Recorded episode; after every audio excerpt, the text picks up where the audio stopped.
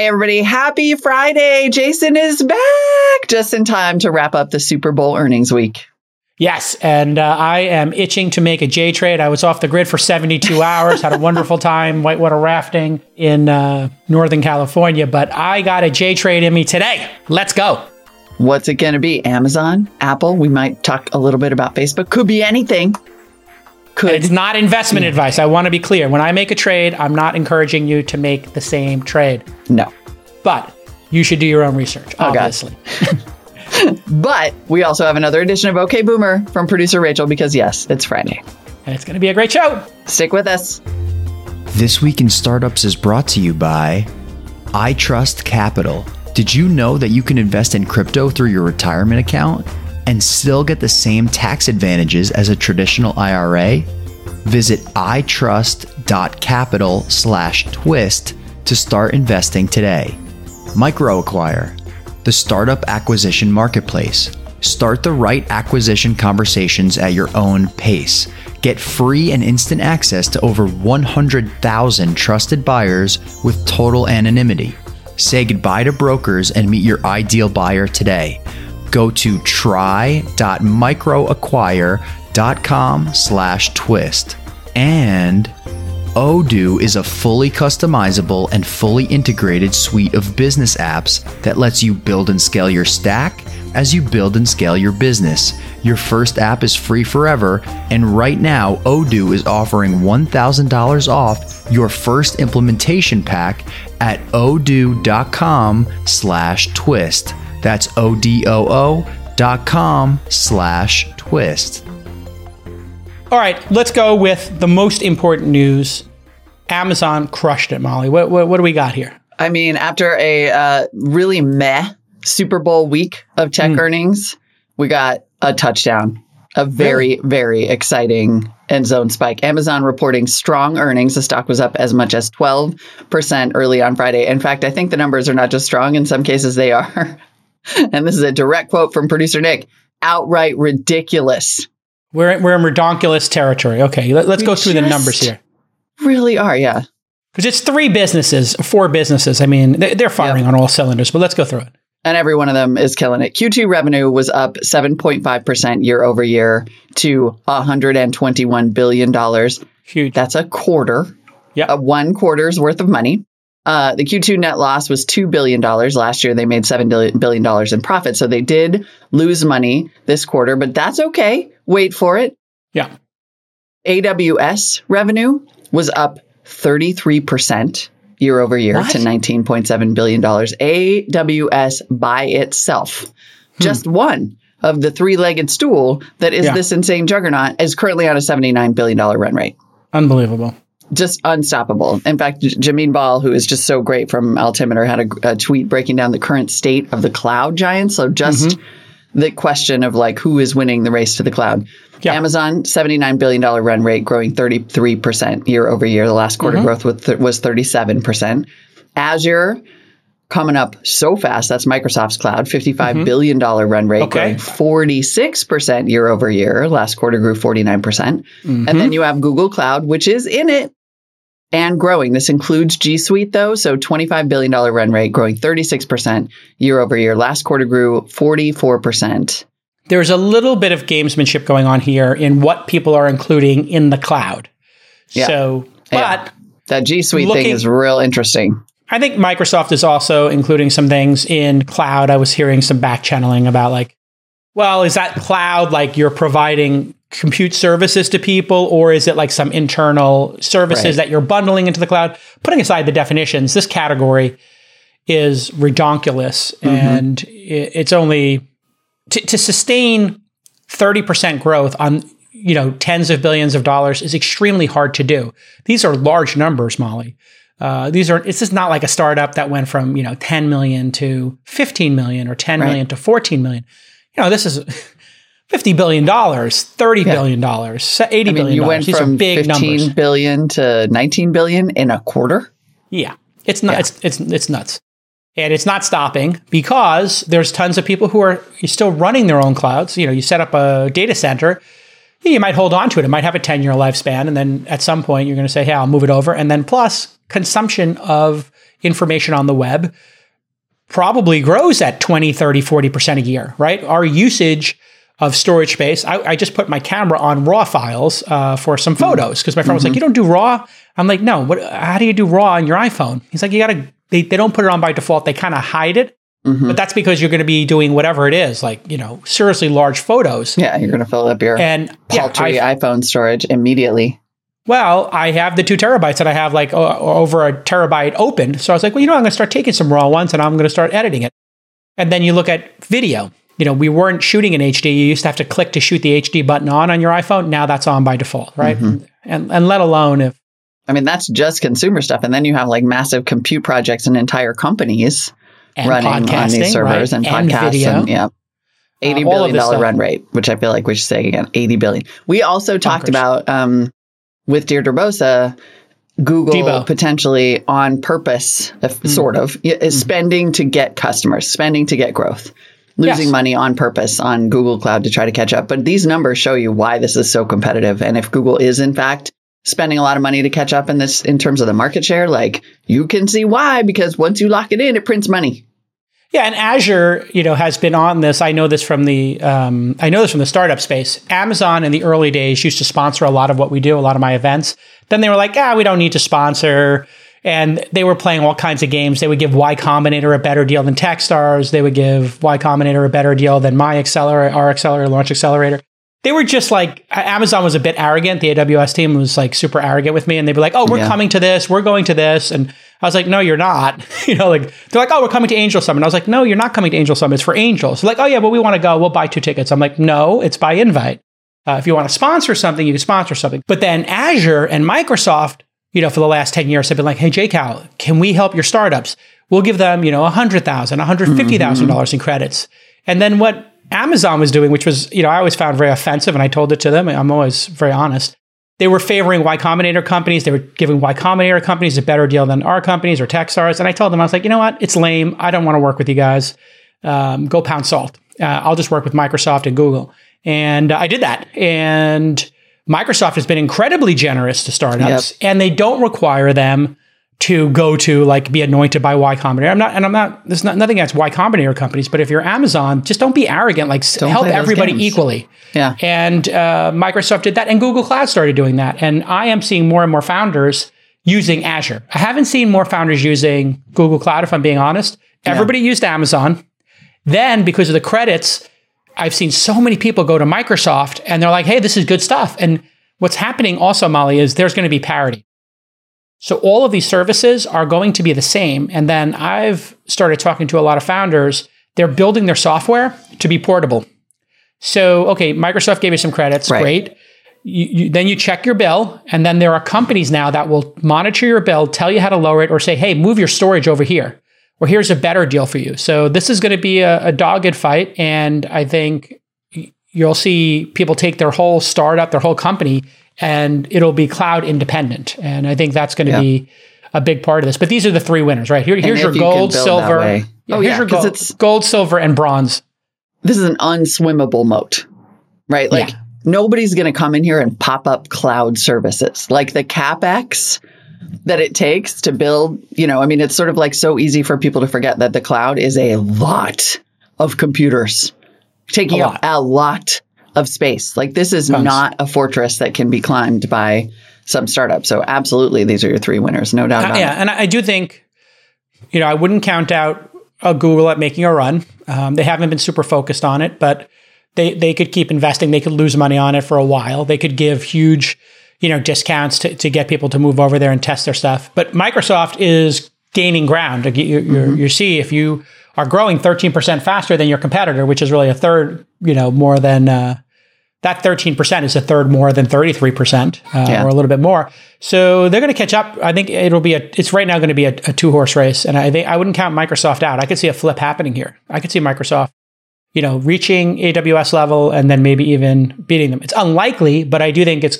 the gap is going to continue to close. That, that's my sure take. that unlikely. Yeah, I'm I'm 100 percent with you on this, and I see no reason why Microsoft wouldn't reach at, at minimum parity. at minimum. All right, but that's only one. Yes. We're only through one of Amazon's businesses Amazon's right now that's in the billions of dollars per quarter. Uh, Amazon's Q2 advertising revenue, a business most people didn't really even realize that Amazon had, Yeah. Generated $8.7 billion in Q2, up 18% year over year.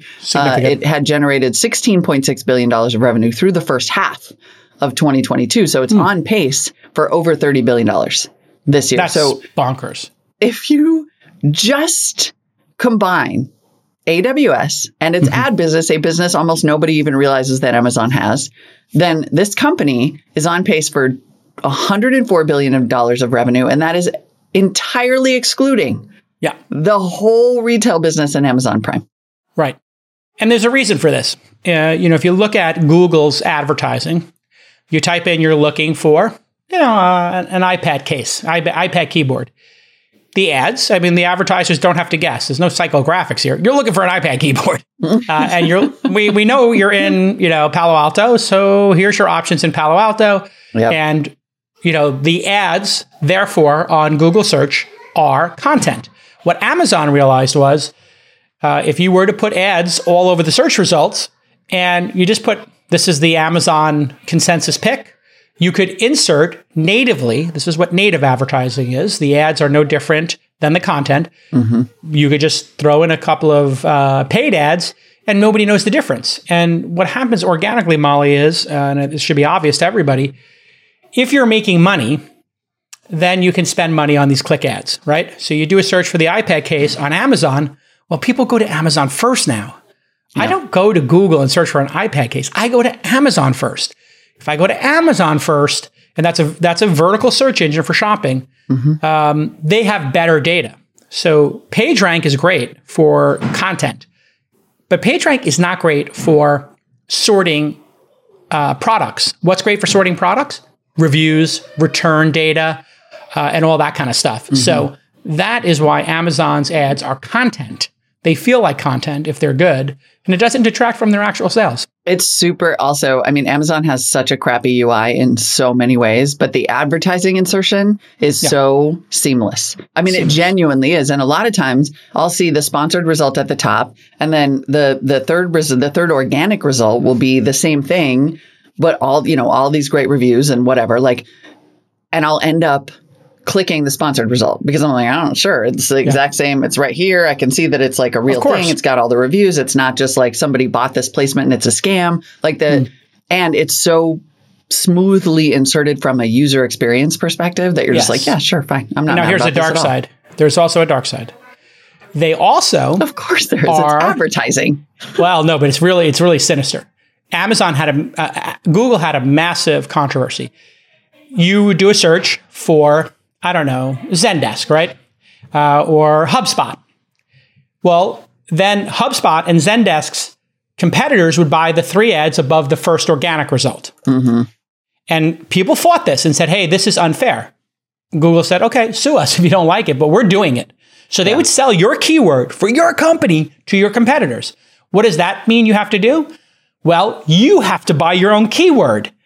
So if you're Zendesk or if you're HubSpot or if you're mm-hmm. Salesforce or mm-hmm. whoever you are, Volvo, Volvo has to pay to put Volvo up top so that people who are buying whatever Mercedes, Yep. you know, similar model don't take the top slot above them. So you're basically paying for every organic click. And the users on Amazon and the users on Google don't know the difference.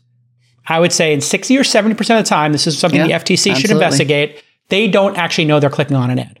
It is absolutely an FTC investigation waiting to happen, but these companies, you know, have figured out a way to dodge this one. But my lord, how many times Yeah. have you looked at a search result on Amazon and you see like, oh, this iPad case is ranked in the top five. Wait, but then there's another version of it just three clicks away, you know, in Mm-hmm. the ranking. That's the ad version. So you see it twice. Yeah, exactly. And so it, it's it's pretty sinister, um, but it's super effective, right? Yeah. And And, now same if with you- Google, where if you're at this point, especially if you're a content creator, it's you, you know you have to pay to have your own stuff seen on Google. Yeah, it's I, Look, Now- nobody advertising is among the more pernicious business models that we humans have created, right? There's nothing like Attention. of course there's nothing altruistic about advertising ever and there never will be. So keep that in mind. However, it is a very, very effective way to make money, and Amazon figured that out like Yep. very, really quietly. I remember several years ago, you know, talking to my producers at Marketplace, being like, "We should do stories about this Amazon ad business." And then, as Yeah. of last year, Amazon hit ten percent of U.S. digital ad market share. It's Yeah, probably it's closer to fifteen now. Yeah, it's going to keep going. And they were shipping all that money to Google. So this has been a 10-year plan by Amazon to not have to ship their shift their money to Google and get people to go over there. You know who else is doing this at the same exact time? Apple. Yeah. Apple when you search on your phone is starting to show you a collection of data. They'll search your local uh, you know, uh, device and they'll look for things in apps on your uh, iCloud account, your photos, and their own app store before they send you to the web. So Apple is trying to intercept searches as well, and that will be highly effective, right? So Yeah. the things So that will not be affected in advertising, just to put a pin in it, is Yeah. what you're going to see is the people who don't have this very um, clickable targeted advertising where the search search advertising basically where the search matches the destination and the keywords which includes facebook instagram tiktok uh, pinterest and uh, snap Mhm. those are less essential you have no choice but to pay google and amazon and i predict you'll have no choice but to play, pay google play store and amazon play store if you want to participate in those but Mhm. you can kind of take off during a recession pinterest facebook Oh yeah. tiktok and snap and that's what you're going to see is the bifurcation of the ad market during a downturn which means there might be an opportunity to actually buy those names that are going to flatline over the next year Uh, we're already seeing with snap you know Right. You So buy let's the stock, you mean, or by the the companies? Well, the companies could get bought, uh, certainly, uh, but I do think the stocks will really get pummeled, and you know, it's going to be a. I would say it's going to be a one year, uh, you know, advertising downturn, and we're Yeah. in the the first quarter of it. Like people are just pulling back their ad spend because they plan the ad spend for the year or six months typically. So you know, Q two, Q three, Q one, two, and three were kind of baked in. Q three, you start to see softness. Q four, maybe people have to buy for the holidays, but they'll move to only what's essential. So mm-hmm. I do think you're going to see the slowdown in Q1 and Q2 of next Yeah. year. And that's when you'll see Snap will lose 20% of its value. Facebook will have a rough first half of the year. They might do okay with a dead cat bounce in the fourth quarter, but you're going to see the first half of 2023 in all likelihood be a really challenging half a year, 2 quarters for the Mm-hmm. which we did see from Meta earnings. No, already reflected. I mean, the fact that Headwinds. the fact that Facebook ad buys are now totally optional. It shouldn't be, you know, like I want to highlight that bit of that. That's a big deal, and that it does not bode well for that company. Combined with the Apple privacy changes, it's like Apple made these privacy changes that co- Apple seems to be Thanks, sir. executing a perfectly played hit on Facebook at this point. Like it's just an assassination. They're like the privacy thing cost them ten billion dollars, and they're going to come in and scoop up some of that ad share, and it's just a it's just a cut in the throat. Somebody watched The Gray Man this week. Exactly. It was me. A bunch of asset classes have been hit hard so far in 2022, but of course, that can be where the opportunity is. And if you are a long term believer in crypto, you need to take a look at iTrust Capital. iTrust lets you invest in crypto through your retirement account. It's basically a crypto IRA. This means you'll get the same tax advantages as a traditional IRA. iTrust Capital has over two dozen of the most popular cryptocurrencies for you to invest in, and unlike the stock market, you can trade 24 hours a day if that's what you're into. The iTrust Capital platform is easy to use and it only takes a few minutes to create your account. And setting up an IRA is free, and iTrust fees are low with a 1% per transaction crypto fee. So visit itrust.capital slash twist to start investing today. That's itrust.capital slash twist. Now, some important disclosures tax and conditions may apply, fees may apply. Cryptocurrencies are a speculative investment with the risk of loss. iTrust Capital Inc. does not provide legal investment or tax advice, and you need to consult with qualified legal investment or tax professionals. So, you, you, you got the AWS business on fire, the advertising business on fire, but the businesses that we all use are retail and Amazon Prime. So, how are Yep. those doing? Yeah. Third leg of the stool. Yeah. Also, an $8.7 billion quarter. Hmm. That's Q2 subscription revenue, which includes Subs. Amazon Prime and all of that stuff that you accidentally buy through there and can't figure out how to cancel, like Showtime and Motor Trends. I went through the other day. I finally figured out where to find all my digital subscriptions. I was like, for God's sake, this is like a hundred bucks a month. However, all of us paying for that plus Prime Hmm. generated almost $9 billion in a single quarter. And that was up 10% year over year. Prime has Great. over 200 million subscribers, costs 15 bucks a month or $140 a year. And they just keep adding stuff to it, potentially including eventually One Medical. Has Amazon built the super app, basically? I mean, let's think about that. You can get music. You can get you can buy whatever you want. You can do commerce. You get music. You get their video. Yeah, I mean, if if they bought Lyft or Uber, you know, there was a lot of speculation in the early days for Uber investors. The team did not want to sell; they wanted to go public. But there was a lot of back channel amongst the investors in Uber that Amazon uh, and Apple were the two likely candidates to buy it. Apple because you know, uh, the iPhone, you know, wanting to have, it was the most valuable app on the iPhone for a very long period of time. Amazon, for obvious le- reasons like last minute. And so I still think that that's a possibility. I could see Amazon wanting to buy Uber now. Would they be allowed to? You know, under Lina Khan, probably not. Hard to say. I do think that um, groceries. I would You'll be let 'em- curious to know how much of a win that's been for Amazon because I have tried like Yeah. either the Whole Foods or the Amazon Fresh thing, and neither of those have ever stuck for me. And I'm a pretty dedicated grocery delivery person, and I would love to have that all in the same app. Right? Why? Like, Is it, the was- interface? The interface is terrible. Interface then they terrible. then they changed it. Right, Amazon does this really brutal thing internally where it's like they try two things and if it doesn't work, they just nuke it. So it's like the grocery thing went to Amazon Fresh. They changed the interface, the app change. You know, it was just this sort of like it was like weirdly hard to find. Then during the pandemic, Amazon Fresh deliveries were way slower than Instacart and DoorDash. Now Mm-hmm. DoorDash has groceries. I actually weirdly feel like that's the one. This is purely anecdotal, and so I would be curious to know what other people think. But for me, that's the weak part of their stable.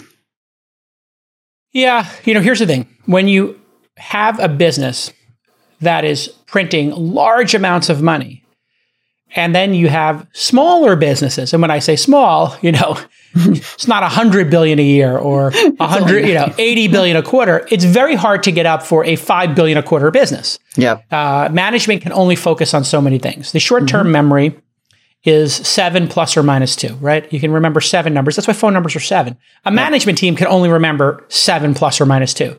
And in those seven are, you know, probably three of them are internal things like hiring people and finance, you know, and, and managing the stock. So you can arguably manage four or five business lines before your management team, your board breaks.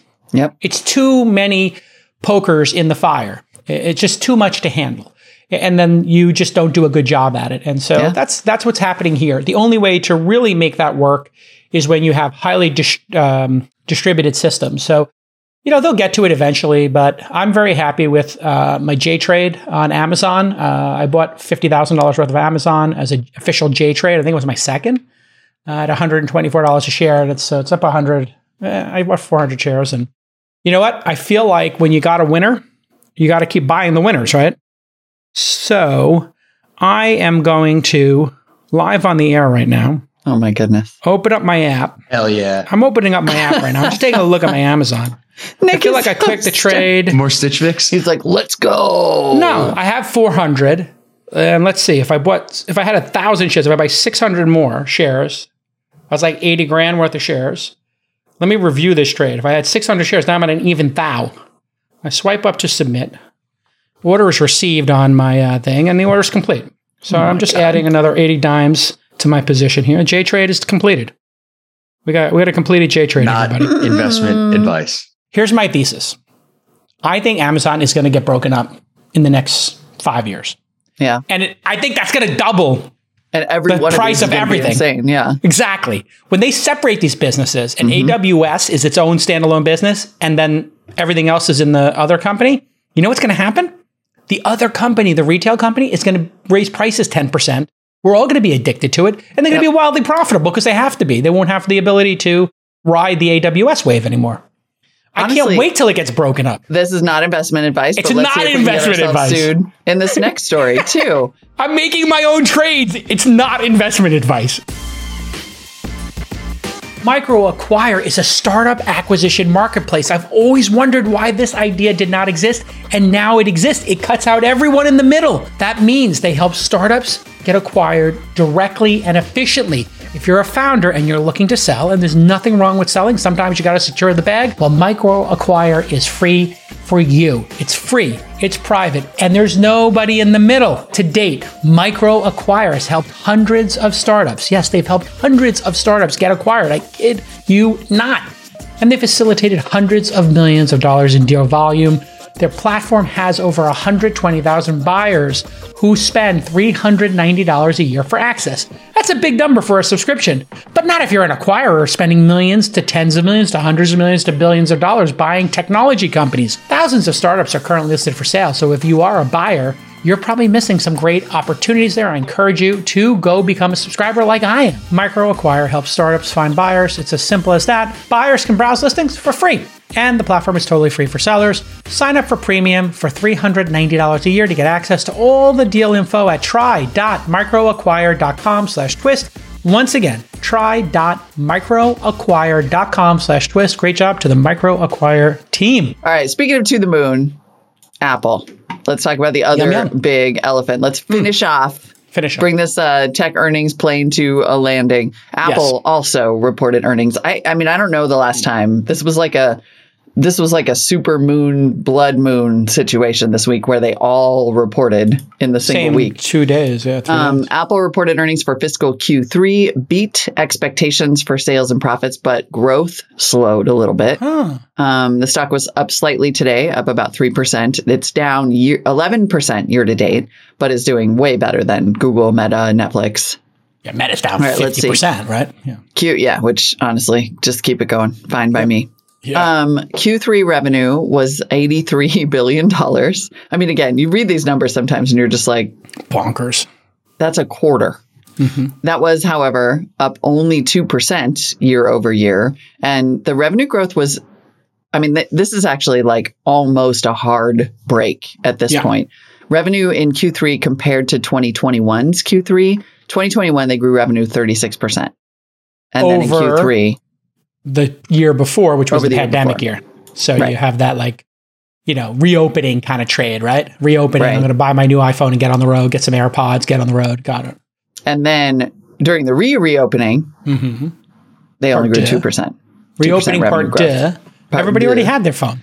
And also, you're kind of not as the thing you need when you're stuck at home is gadgets. Honestly, Yeah, like I- again, anecdotally, this is exactly what we did. Like my kid and I got new iPhones. We all got new laptops because we were all of a sudden Yeah. at home. Then we bought the Oculus. Like I was buying consumer electronics like a fiend, Yep. and now I'm like, forget that. Let's get airplane tickets. hmm So That makes sense. see- and if yeah. you if if we are in a recession and you're feeling the pinch, let's say you're feeling the pinch or you're feeling pessimistic, Mhm. are you going to drop? I think I spent fourteen hundred dollars with tax on my last iPhone because Yeah, I always buy the one with the max memory and everything. Because it's my job, right? And so I don't, I don't try to save money on it. I'm just like, Mm-hmm. this is a place where I'm not going to be efficient because I spend so much time on it. So even if you're only spending a thousand on your phone, it's a thousand bucks. It's a Right. lot of cheddar. I mean, Right. these things are not. Everybody's like living in this fantasy land where like a smartphone is still five or six hundred bucks. There's no subsidies. You're paying a thou. It's, and you, maybe if you trade yours in, you get two or three hundred off. You Mm-hmm. And know, but I think people are going to skip like, a there's year. There's no reason to get a new. They're awesome. Yes, that's the other issue is that these things are awesome. Why would you upgrade if you don't have to? If you're on a business account or you're flush, I understand it's a luxury, it's a well worth paying for. Uh, the thing I would look at here is services. I was just going to say been that. saying I'm services scrolling forever. to that right now. hmm They're at 19.6 billion in services. They have, I think, 800 million people paying for subscriptions with them. Now, I talked about who's going to be the first to get to a trillion, I'm sorry, a billion subscribers. Uh, and I said Disney Plus uh, in the video space. I believe Disney Plus will get be the first between Hulu, ESPN, uh, and Disney Plus. I think they get and whatever else they add to it. I think they'll get to a billion paid subscribers globally. Well, here we go. This includes Apple Care, which is a, I wish they would take that number out, but this also includes news, music, Apple Plus TV Plus Mhm, TV? fitness thing, TV Plus, the fitness nonsense, which nobody which by the way about. is so terrible. it's garbage. Yeah, that's I Side mean, note, I can't, but you should be embarrassed about how terrible that product is. However, let's keep going. Let's keep going. So anyway, I they have want to compare this to, like, let's go back to Okay, those yeah. Amazon numbers. Remember how we were Mhm. like, Amazon is bananas, right? It's bananas. Yep. Apple's got $19 billion in services revenue, including all of its subscriptions in a single quarter, compared to Amazon's $8.7 billion. Mhm. Like Amazon with the prime juggernaut is pulling in almost $9 billion a quarter, and Mm-hmm. Apple's doubled that. Yes. I mean, people who buy iPhones buy Apple Care. Mhm. I don't because I just factor it. I don't lose my phone. I don't drop my phone. I'm that guy. I got a lanyard. I got a case. I don't lose or break my stuff. There's another person who I cohabitat with who breaks her phone all the time. And my three daughters don't have phones. So that narrows down who else in the family is breaking their phone all the time.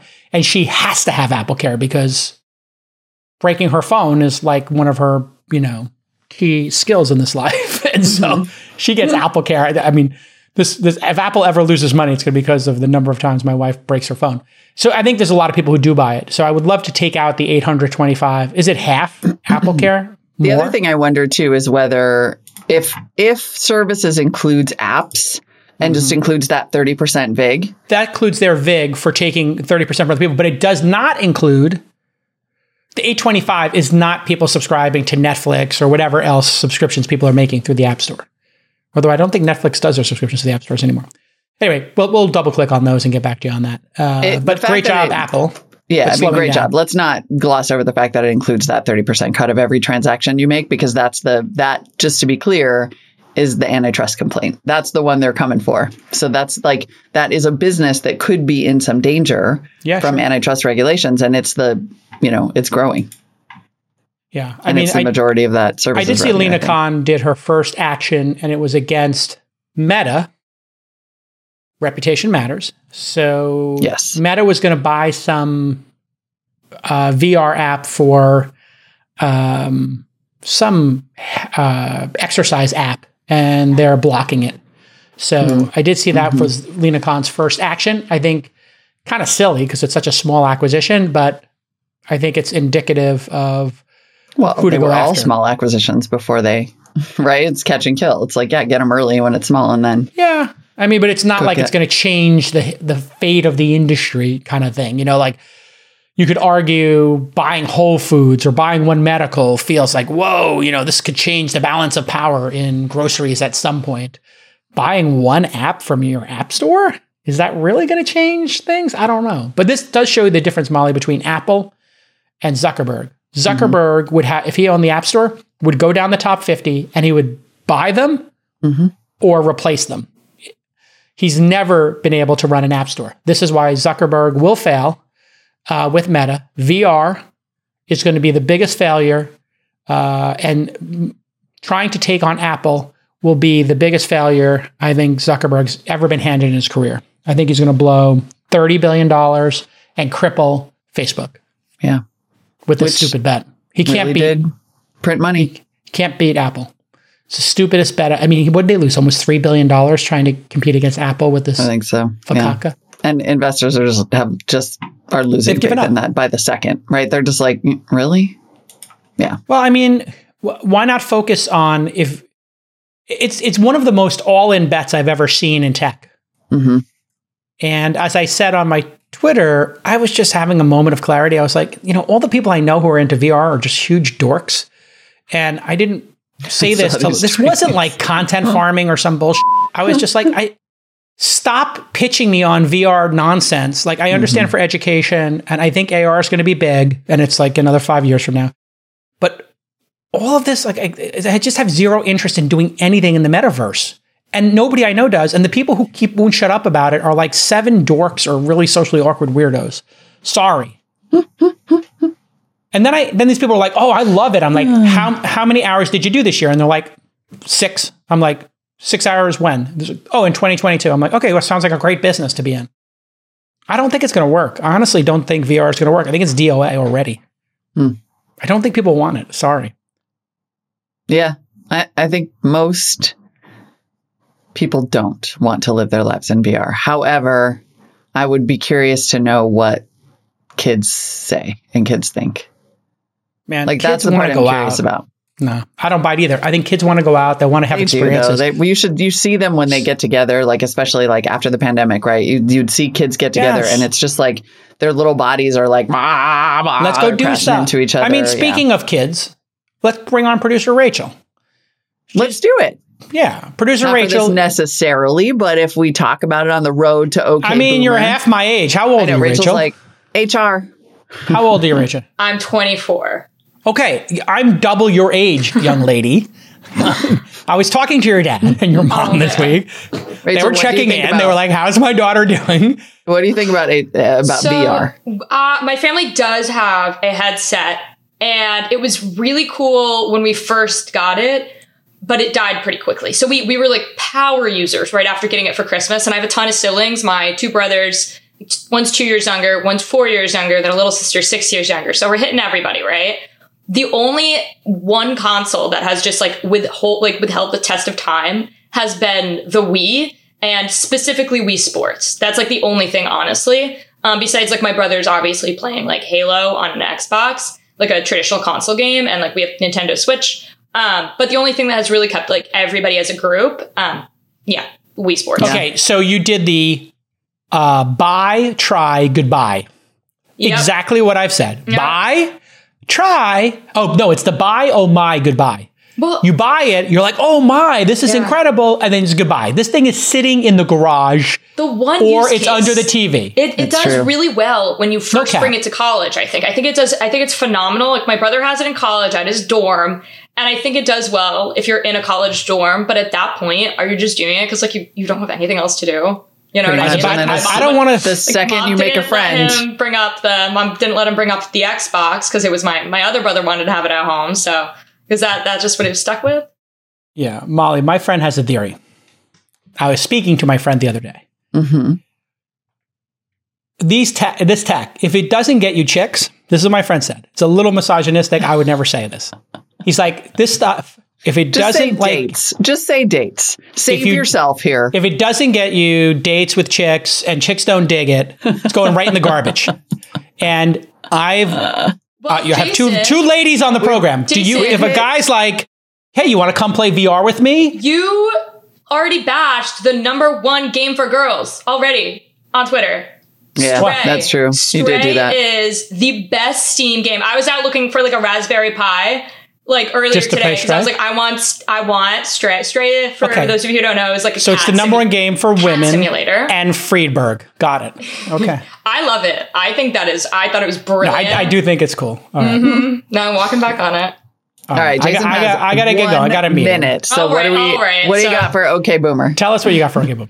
Me? Yeah, oh, that's me? right. Yeah. So I was joined today by my friend Nate O'Brien of Roadrunner VC. It's a rolling fund that he started. And Nate is a very popular YouTuber. He has 1.2 million subscribers, absolutely kills it in the finance productivity space. And I got to talk to him about his experience starting off at Penn State University where I went, but he then switched over to become a full-time content creator and now has a rolling fund. Um, they invest in pre-seed and seed stage startups. So that was really interesting uh, to see his path and hear how it's been learning to raise a fund as a 24 year old. Amazing.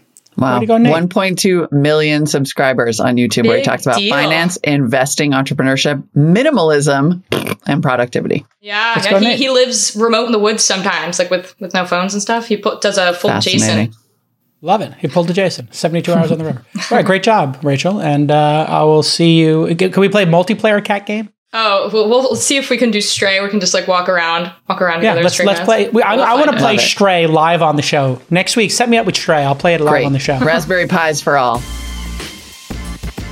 Before we get into the ad, everybody, it makes our team so happy to see our partners celebrate big wins, and I'm thrilled to hear about the huge funding round our partner Odoo just had.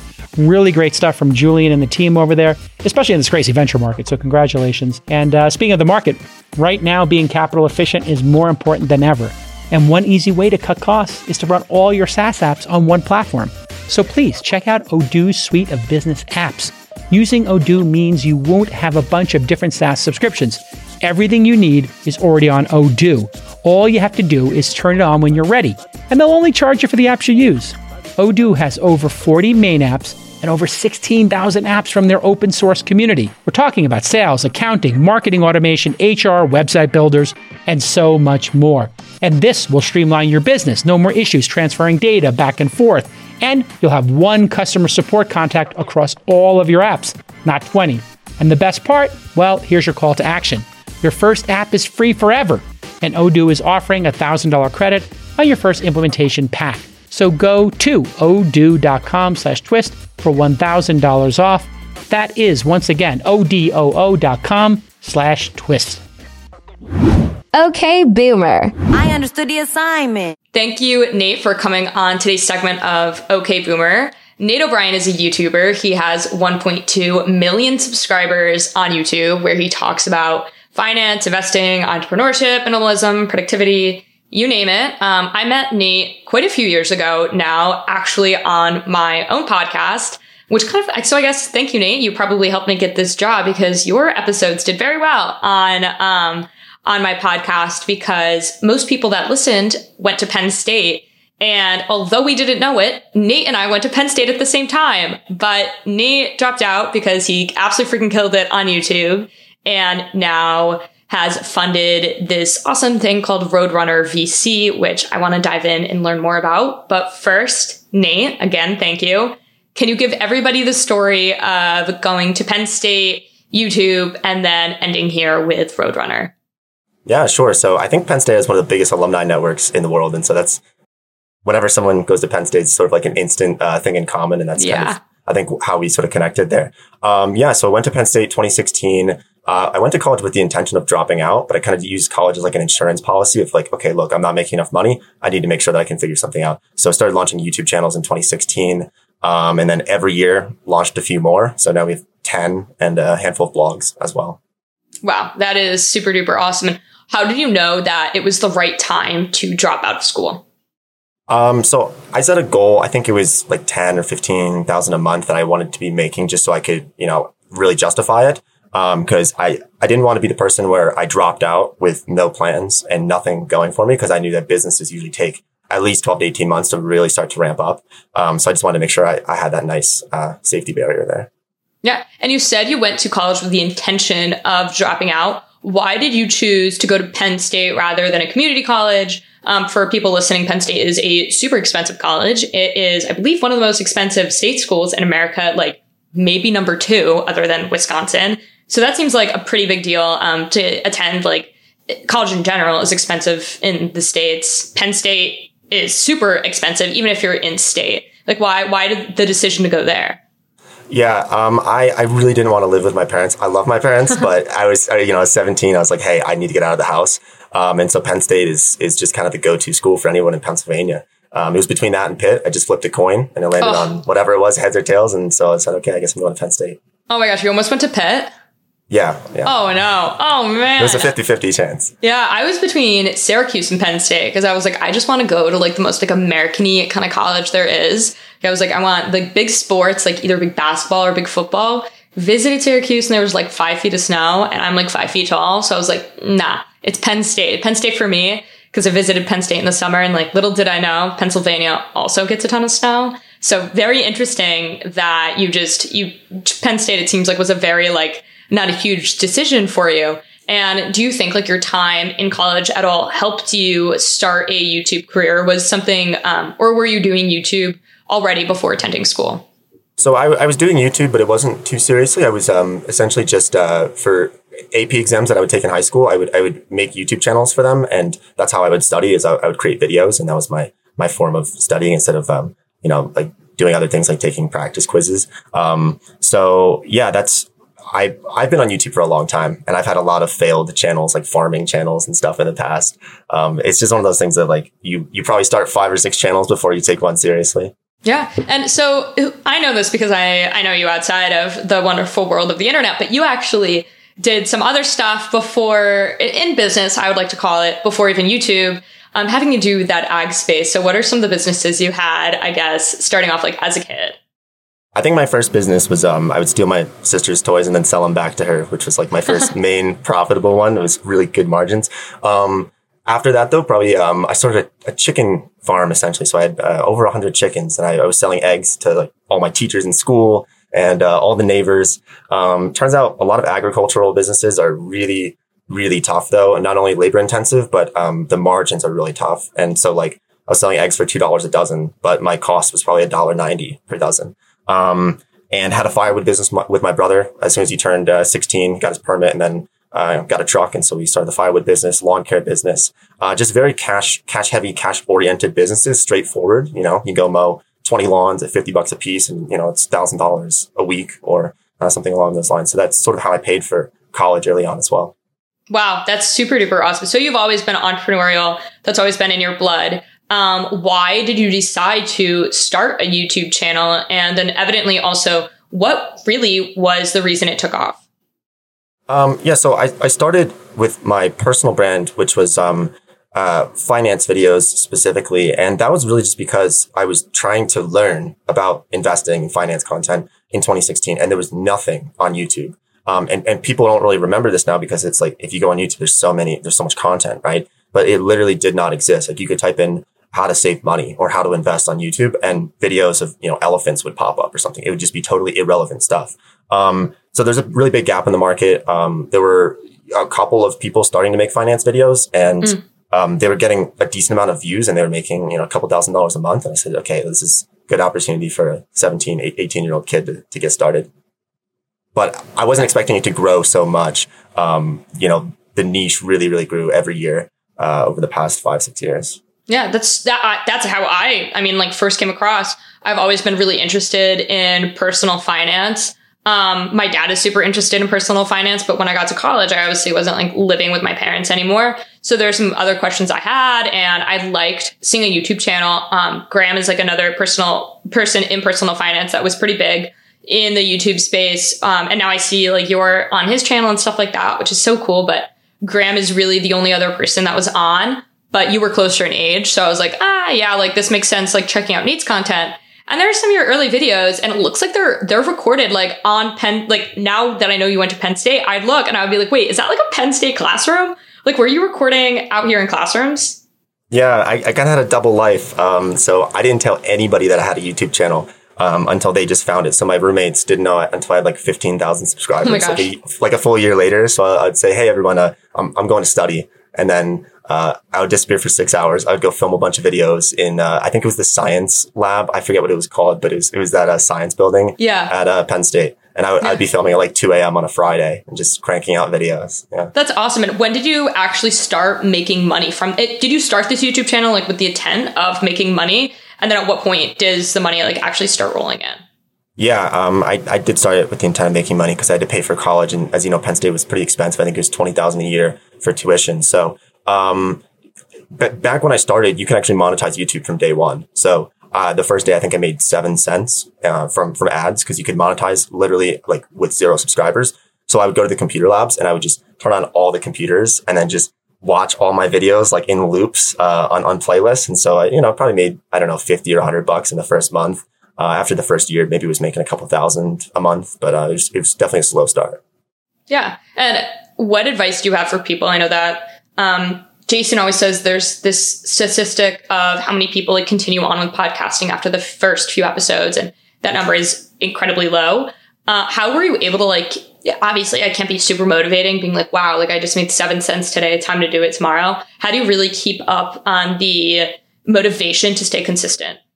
So it, it actually was really motivating for me, even making you know a couple dollars because um, my videos were getting 40 or 50 views and some of them were real people. It wasn't just me watching. Um, and to me, I kind of viewed it like, Hey, this is 50 people. This is a full classroom of people, yeah. right? Who are listening to an 18 year old kid talk about money. Um, and I was, I was definitely worried about credibility. I didn't think anybody would take me seriously. Um, but yeah, it's just, uh, it, it took a long time to get started, but, um, I, I kind of just viewed it like, look, if I'm getting 50 views or 100 views, that's, that's actually a lot of people. In today's world, we kind of forget that because we're, we're so used to, you know, expecting millions of views. But if you visualize the amount of people, like if you get 40,000 views on a video, that is in a full stadium of people. That's massive. So it, it's all just about perspective on that.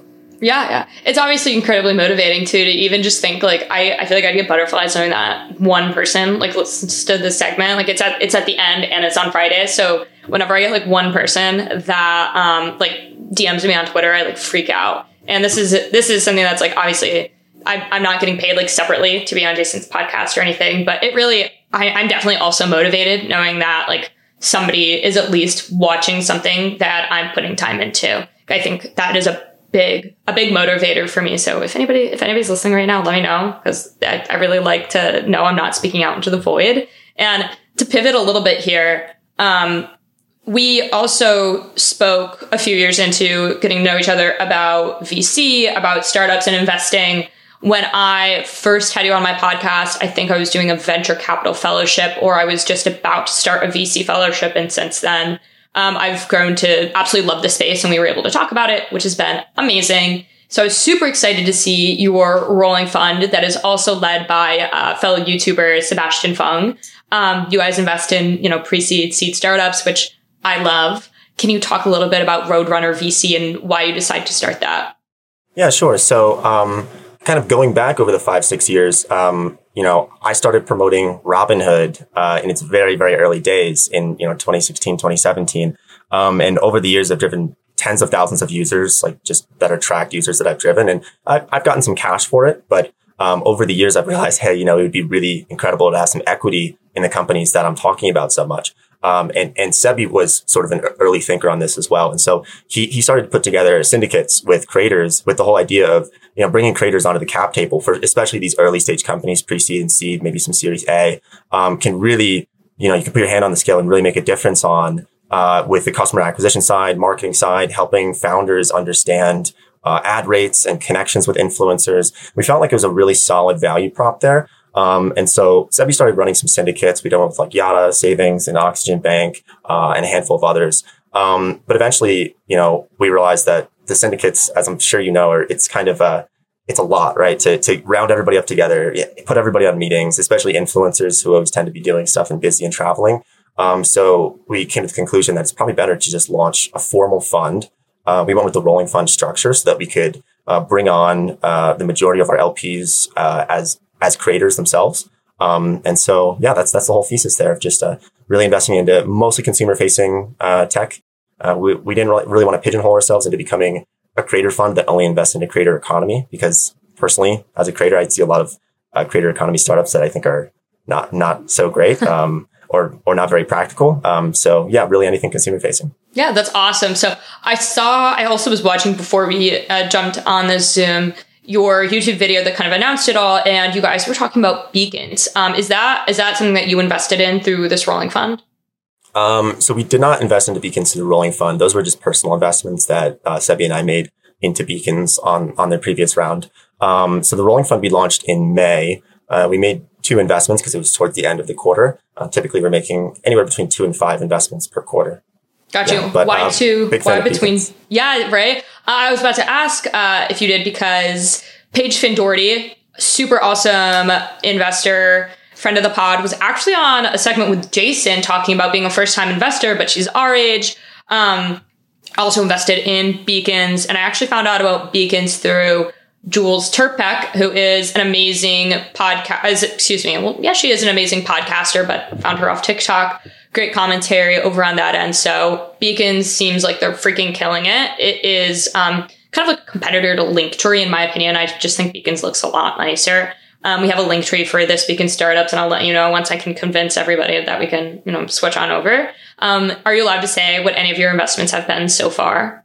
Um, probably, probably not right now. Uh, Super mean, excited to see. Yeah, yeah. The, yeah. We, we, were very excited about the, the, the quarter two investments. Um, it was kind of a rush launch. We were planning on launching the fund uh, for quarter three, which was July oh, wow. 1st. Okay. Um, but but there were two companies that popped up that we were just really excited about, and so we we just said, you know, we need to just launch it now in May, um, mm-hmm. so we can get allocation of both these companies. Yeah. So and probably later on down the road we can share. How are people pitching to you guys? Is this something that like you just because you're creators, like you already have a presence, so you're getting a lot of inbound, or are you having to do outbound? Um, it's it's a lot of inbound. Um, so we have uh, a decent creator network, and so we see a lot of companies just coming in. Uh, actually, uh, trying to to run ads. And so, for example, we've Really? we've seen companies where you know they want to sponsor us, and uh, we say, okay, actually, you want to hop on a meeting because we'd love to get on the cap table. Yeah. Um, so so that's one that's worked pretty well. Uh, and then Sebastian also has uh, a company called Subscribe that helps creators get equity. And so there's a lot of inflow actually from from that company. Um, and he's super well connected. He's out, out in SF, and so um, deal flow hasn't really seemed to be much of a problem uh, for us. The reason I asked that is Jason and Molly have their own personal brands, personal presence on the internet. Um, one of the reasons why we push out so much content at This Week in Startups is because this is how we get deal flow. If people don't know about us, people won't reach out to us. It helps a ton. Um, the fact that Jason and Molly are doing, you know, their own thing uh, in terms of having a personal brand and are doing stuff on the internet. Do you have advice for any other people that are trying to build their personal brand in like a professional way? Like what what do you think that first step looks like? Um, my my suggestion would be don't try to monetize too early. So I've never focused on monetization on on my stuff. Like I don't sell online courses. I don't have any products. Um, I really just make videos and make some money off of ad revenue and some affiliate stuff.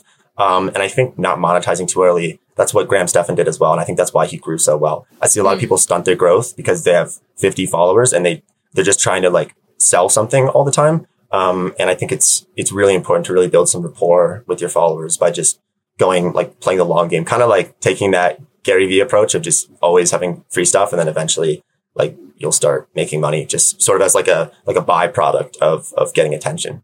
Yeah, I saw this. Uh, I forget who where I saw this advice, but it was definitely from another YouTube channel where they were saying like almost all of your content should be free um, because they know how much of a value add there there is, and then that like little top portion, like that little special extra sauce, should be the thing that people pay for. So I always think that's that's really interesting, especially in like the day and age where so many people have things like Patreon. Um, really like that mindset and why why was like now a good time to have Roadrunner VC like come to fruition? Like you're you're killing it on YouTube. You've said before in videos that like you plan on on like just like slowly stop making videos as frequently. Why was like Roadrunner VC like the next step for you? Um, obviously, I don't think you're. It doesn't look like you're stopping YouTube anytime soon. But why why is Roadrunner VC like your next venture?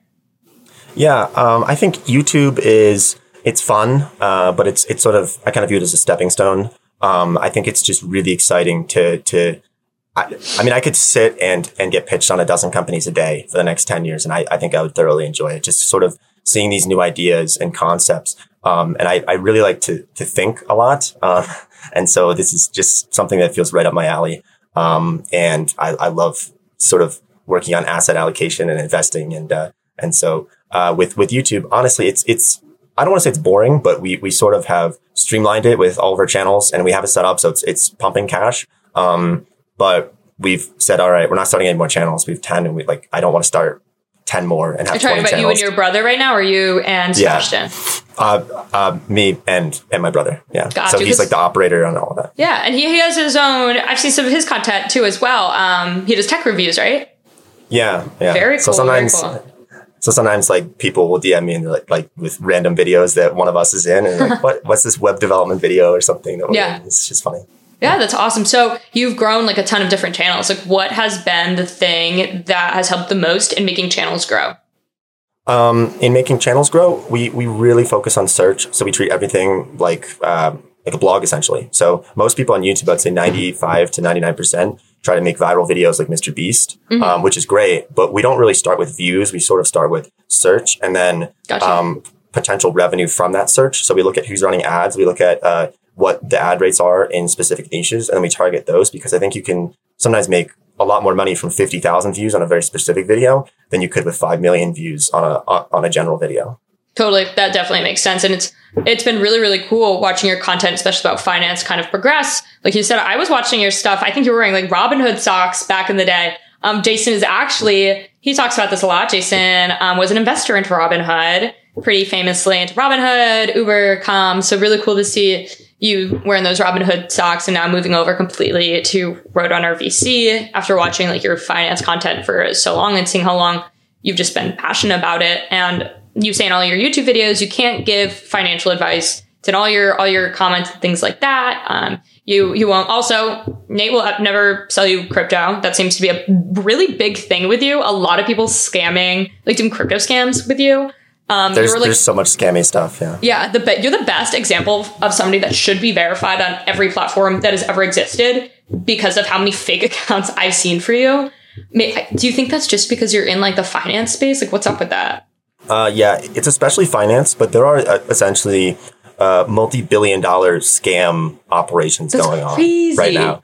And and the platforms either don't care enough or actually just can't do anything about it. But if so, most of the comments on my videos are are fake, and they're like the really heck? elaborate now. Um, and it's it's just there's so many of them that that you can't like you can't stop them because they pop up everywhere. Um, and, and you can't filter them out and YouTube doesn't really do anything about it. I, I know Twitter has this problem. Instagram has a problem as well. Um, but it's really getting out of control. Yeah. So yeah, I, I, I won't ever sell you anything. Yeah. I'm not going to re- probably not going to reach out and ask you for crypto or something. yeah. right? Yeah, the bot situation over on Twitter has been absolutely. I, I'm helping run Twitter. If anybody wants to join the Twitter community for this week in startups, please do. Um, but we obviously have some bot issues as well that we're seeing on our end, which really, really sucks. And some of the other financial um, YouTube videos that I've been watching have been talking about how we've how people, especially young people or people that did not live through 2008 or other things happening in the market, um, like what they're doing right now. Some people are choosing to double down and invest. And we've talked about that a lot on the show, whereas other people are choosing to be a little bit more conservative right now. Um, as a young person who is really interested in the investing space, um, where do you think like the right way to go is? Okay, so uh, obviously this is not financial advice, but um, I have a honestly pretty simple strategy. Uh, really, I I'm inclined to do the opposite of what everyone else is doing at any Gotcha. given moment. So so last year we were in an obvious bubble. Uh, I went pretty heavy risk off, and it's why I love Twitter too because you can like you can like date all these things and and you can like you know go back and, and look in history. And so in December January I went like full risk off because I was worried and everybody was full risk on, right? Everybody was like buying Dogecoin and all these like meme stocks and everything. Um, and so that was very worrisome for me. And so I went risk off. Um, and I went into inflation plays and then, yeah, so really just doing the opposite of what other people do or just looking in places that nobody else is looking at. Like last year, everybody was so excited about EV that it was obviously overvalued. Now that EV is down, I'm starting to look at EV because nobody's Okay. looking at it now because everybody's looking at oil now. So I'm exiting out of oil and getting into EV probably. Yeah. But we'll see. Yeah. Just And- in general. Yeah.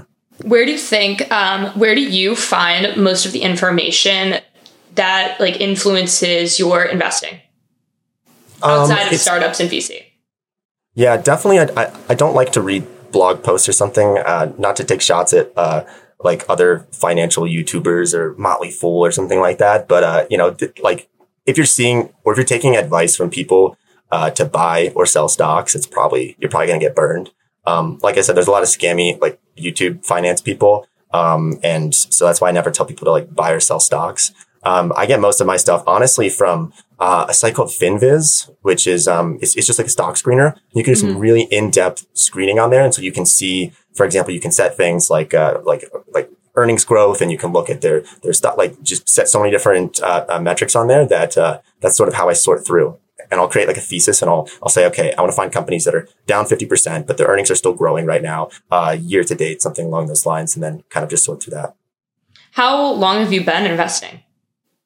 Um, so yeah, kind of going back to like how I was sort of interested in business from a pretty young age. Uh, I got lucky that I just I had hit that wave very early, and I was a weird kid. So um, over over a decade now. Yeah. Wow, Like I started awesome. seventh grade. Were your were your parents like really into it, or was this something that like you found all by yourself?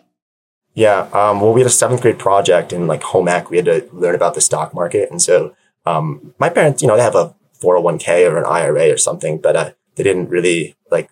I tried to get some information from them, and uh, luckily we have the internet, so uh, that's that's where I got everything from. Just Google, you know, Yeah. and uh, self taught. I feel extremely, extremely privileged that I had a parent that was like financially literate and did not know until much later in life how important it is to have a financially literate parent. So um, right now, thank you, Dad, for teaching me how the stock market works. I feel like being introduced to that at such an early age and just knowing that things like taxes and the stock market exist or just having that in vocabulary um, really does make a difference uh, later on. And like you said, like living now in the age of having almost too much information really, really, really helps when you're passionate or interested about something as a kid. So if anybody's here interested in finance. I obviously highly recommend Nate's videos because those are some of the ones where when I was doubling down and learning more about personal finance in college are ones that I checked out. Um, like you said, he gave he gave you guys the name of where he likes to look at other places. Do you see Roadrunner Ventures ever making like content for itself? Like maybe talking a little bit about like do you ever see yourself making videos about what you look for in founders or anything like that? Or do you think you're going to try to keep like the Nate O'Brien brand separate from VC? Um, I'm probably going to keep the Nate O'Brien brand separate from VC just because I've always tried to keep my personal brand very uh, just sort of what I want to talk about. And so that's why I also don't monetize it too much. Um, I see a lot of influencers who kind of get trapped in it and they have to make videos to pay their bills. Um, so I kind of want to keep Roadrunner for the most part separate. Um, we've we've talked about maybe launching a podcast and bringing on some some guests just to kind of uh, stir things up a bit. But Heck uh, yeah, that would be awesome. Yeah. Very pro. I know you had a podcast for a little bit. You got to get back into the podcasting game. yeah, I know, I know. I just need to find a producer for it. So Right? if anyone out there, if anyone out there wants to, yeah, Yeah, anybody else looking? Um, well, you create a lot of your YouTube videos. I've noticed are evergreen too, which I really, really like. Uh, how has being a YouTuber and doing content creation helped you become a good investor? Um, I would say uh, you you just so I would say the best thing that it's helped me with is actually connections and just getting into deals, for example, because maybe you don't have to introduce yourself to as many people. Like we've invested into some companies that uh, like uh, very early stage companies where the founder was like watched my videos years ago, and so they they already had some maybe respect for me or something, and so it's easier to slide in to the deals. So that's Yeah. probably how it's helped me most. Oh, okay, that's interesting. And what is it like working with somebody that also has an experience um, as a creator? Uh, are you talking about Sebastian? Yeah. Yeah. So uh, really, really happy that I partnered with him. Um, so he he had a company that he sold to a firm back in 2015. So he's um been in the tech world for a while, and so uh, he's he's super logic based, and his his wife Mandy's super logic based as well. And so I think we just mesh really, really well um, overall. And uh, I also like that there's sort of an age difference there as well. They're a bit older than me, um, and so we kind of have different perspectives um, and like different networks, and so it's just a great sort of relationship. Yeah. Yeah, I actually I didn't start checking out his videos until you guys like officially launched Roadrunner. So it's been really really cool seeing um, the differences between you guys, not only in like content creation, but just the different kind of like energy you bring um, to the table. Obviously, like you said, having the difference in age um, and people that that watch your videos, it's just really interesting how, seeing how you guys are navigating. And I think I'm going to be pumped when you guys finally release some of the uh, companies that you invested in. It's going to be really interesting. Yeah. Likewise. Awesome. And if you can, where can people find you if they want to pitch you guys a startup? You can always slide into my Instagram DMs. It's just Nate O'Brien with one extra N on the end. And same for Twitter as well. I'm su- suddenly a big fan of Twitter. I love Yeah, the suddenly? Like it's just so fun. Well, Yeah. I I never used to be into Twitter and I just started tweeting things like in the past year. Oh, It's- you got to stir so up fun. drama. I love. You I know. I just did that with Coinbase. Yeah. Oh, really? What did you say? Anything good? I said, oh yeah, it was it, it was a bit of fear mongering, but it, it like blew up. Like yeah, Oh man. Yeah. You're out here. You're, you're out here putting fear. When I go and I check check how they're doing, are they gonna are they gonna look like they're on a roller coaster? You Yeah. impacting the market now with your tweets. Well, that's awesome. Like he said, Nate O'Brien with two N's for Twitter and for his Instagram. Slide into his DMs, and then for YouTube, you're just Nate O'Brien, right? yep. Cool. And then just for Forerunner have any place where they can go check out you guys. Um, we we have a fund page, um, but it's it's kind of hidden. So Okay. Um, but uh, Roadrunner.vc is the site. It's it's not fully built out. We just kind of uh, yeah. But you should be able to find it on there.